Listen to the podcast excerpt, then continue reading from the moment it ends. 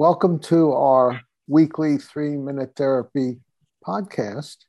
And I'm Dr. Michael Edelstein, clinical psychologist, author of Three Minute Therapy, and co author with Mick Berry, who's going to be joining us um, on Stage Fright. And it's using REBT to address performance anxiety and REBT is rational emotive behavior therapy. It was devised by Albert Ellis in the 1950s, and it dramatically changed the course of psychotherapy from the more traditional therapy of uh, talking about your childhood and early problems to the now very popular cognitive behavior type therapies. Albert Ellis wrote over 80 books. You could always find uh, an interesting book of his applied to different emotional problems. And uh, I'll be joined by Mick Berry. And our guest today is Aldo Pucci. Aldo is an REBT therapist who, whose brand is called RLT, Rational Living Therapy, uh, and Aldo does a supervision group. If uh, you're a therapist and you'd like to join the supervision group, it's generally Mondays at, is it 1 p.m. Eastern time, Aldo? Uh, 2 p.m. Eastern. 2 p.m. Eastern time. And I've been going to those. They're really helpful, really great.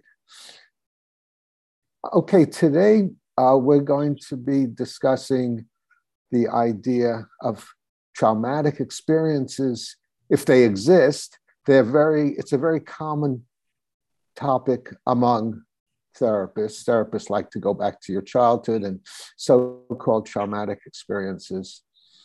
And um, uh, Aldo, did you want to say anything else about yourself?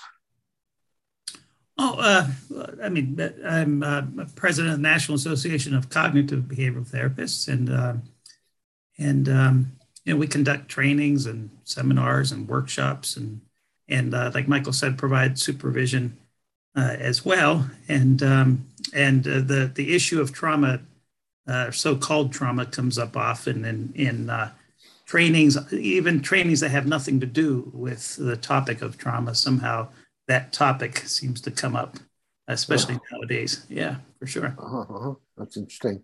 And you've written a couple of books, Aldo, is that correct? Oh, yes. Um, the Client's Guide to Cognitive Behavioral Therapy, which is a um, sort of companion manual uh, for the client in therapy, uh, follows the course of therapy and, and uh, provides uh, self help assignments between sessions. Uh, and uh, the self help version of that book called Feel the Way You Want to Feel No Matter What. Okay, mm-hmm. sounds great. Sounds great. So I'll take a first shot at the concept of um, traumatic experiences, and then both of you please join in at any point. And uh, I, I think uh, the phrase traumatic experiences misunderstands how emotions work.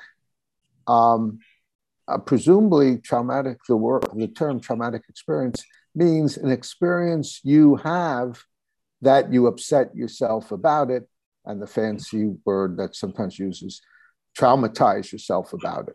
So it's not the experience that leads to your upsetness or trauma, but it's what you tell yourself about the experience. And different people can have the same experience and feel very differently about it. So, uh, so traumatic experience is really a misnomer. Um, Aldo, did you have anything you wanted to uh, give us your perspective on that? Sure, sure. Well, um, first of all, yeah, the the uh, the term traumatic experience, um, I agree with you, Michael, implies that the um, the experience itself, the situation, uh, the event, is what caused uh, the reaction that is labeled trauma. So uh, the reason I have this trauma so to speak, as, as, as people often describe it, uh, is because I had this traumatic experience that caused this trauma. Now, sometimes what people will do is um, call the event itself the trauma. Uh, I've noticed that a lot. Um, so, um, I experienced trauma, you know, in, in the event itself. Whereas, uh, so, um, and the interesting thing about this is, is even I, I hear this even more from therapists than I do uh, clients. Um, you know, it, the DSM years ago, the Diagnostic and Statistical Manual, which is really the billing uh, manual for mental health professionals. Yeah. Uh, right. That's why it exists. That's the only use it has. that's, that's it. That's right. Yeah. There are two reasons why it exists. One is because psychiatrists are medical doctors and and they wanted diagnoses just like all other medical doctors. And uh, two so that they could bill for what they they do you know mental health professionals could. But but for um, the diagnosis of ptsd um, uh, one of the criterion was that what you experienced had to be uh, out of the ordinary uh, or unusual um, but uh, today um, if someone I, I hear people say well he called me this name and i was traumatized.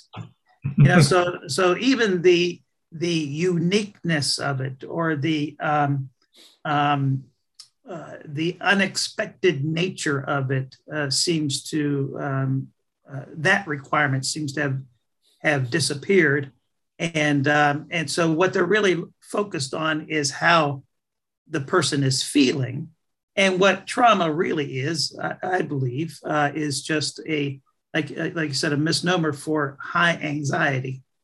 Uh, a person is making themselves very anxious about something that they experienced, and um, or or they they made themselves very anxious at that time, and then the reason they continue to feel very anxious is is because they haven't learned how not to make themselves anxious when they think about it, and also they're afraid that something like that will occur again um, and so, as long as they fear that um, and they think the likelihood uh, is uh, significant, then they will make themselves anxious over it, reminders of it.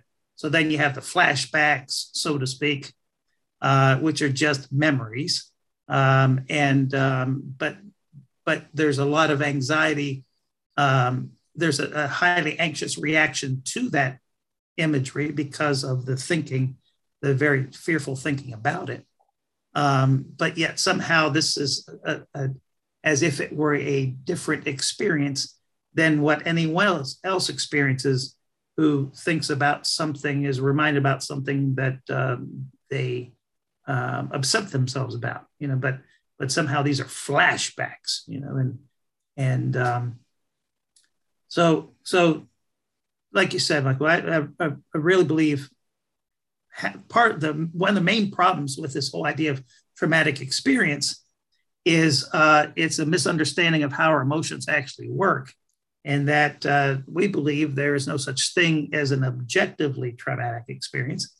If there were such thing as an objectively uh, trauma inducing experience then everyone would react the same way if they were exposed to that uh, type of uh, situation um, but now, are we surprised if people within a given society uh, react uh, very anxiously to certain events? Uh, no, because of, of learning and and some things are are more common in in some societies than others. Uh, some things are are more um, to be expected in some societies than others. And, uh, and so uh, there, there, there's no doubt there are some things that will get our attention more, uh, might um, lead to confusion more because we, it's hard to believe that what's occurring is actually occurring. Uh, but the event itself isn't causing the anxiety. It's, it's our fearful thinking about it. And I'm very thankful for that fact.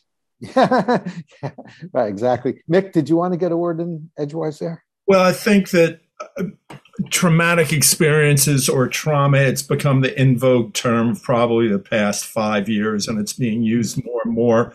And also PTSD. George Carlin did a very funny bit about this. You know, the term for soldiers coming out of battle and being wigged out has always changed. After World War One, it was shell shocked, and then uh, after Vietnam, it was combat fatigue, and now it's PTSD. You know, and so it, it, I forget the point he was making at the time, but it's always changed. You know, we have to come up with a new term to make it valid for today's generation. And and Aldo said, it's Aldo, right? Sorry. Right, right. Yeah, Aldo.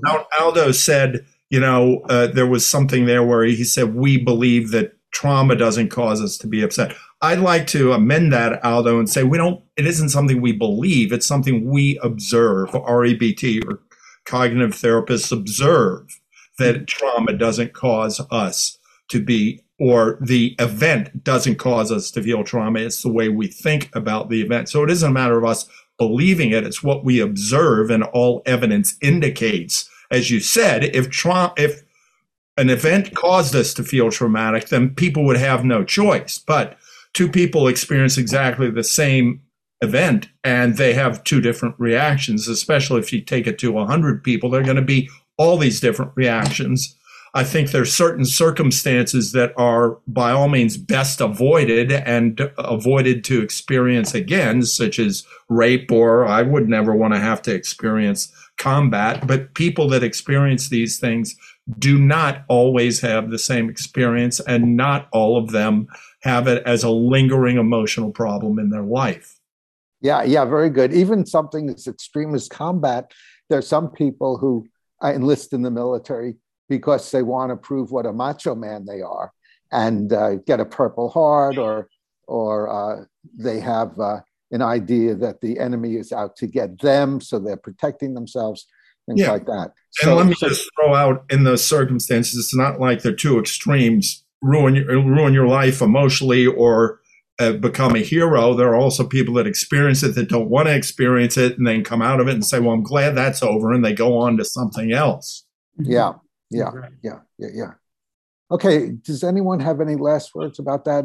Otherwise, uh, I wanted to ask Aldo a different question.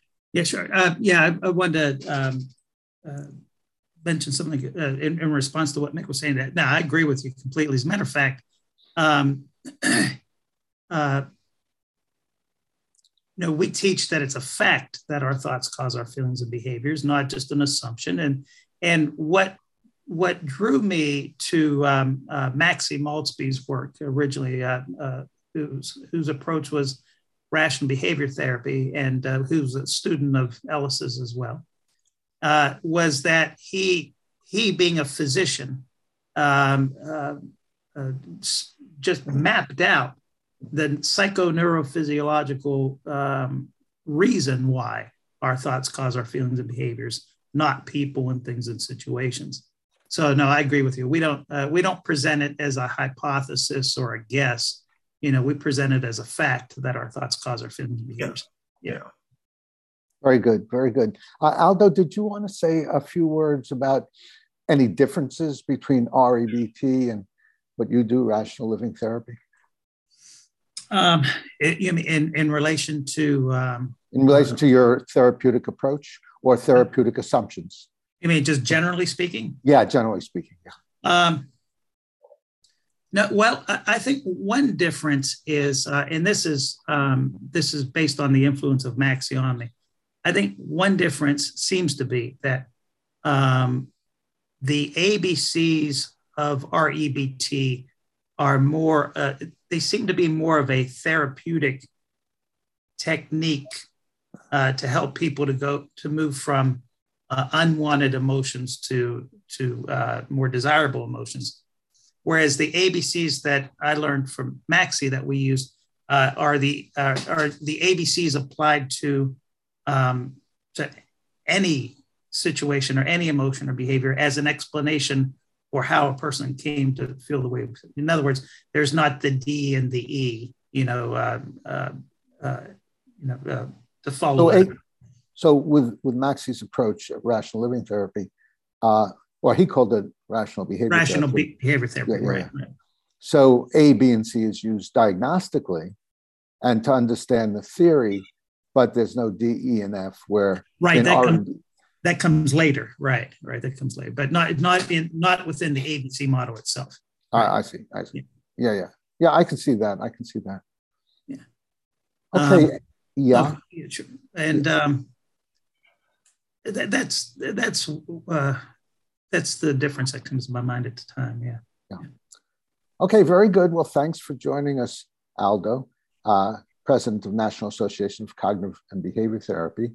Uh, thanks, Mick, my co-author, and thanks, Chris, our tech engineer, for making it all happen. And uh, if you have any thoughts about the discussion, please comment below. Give us a like if you felt positively about it.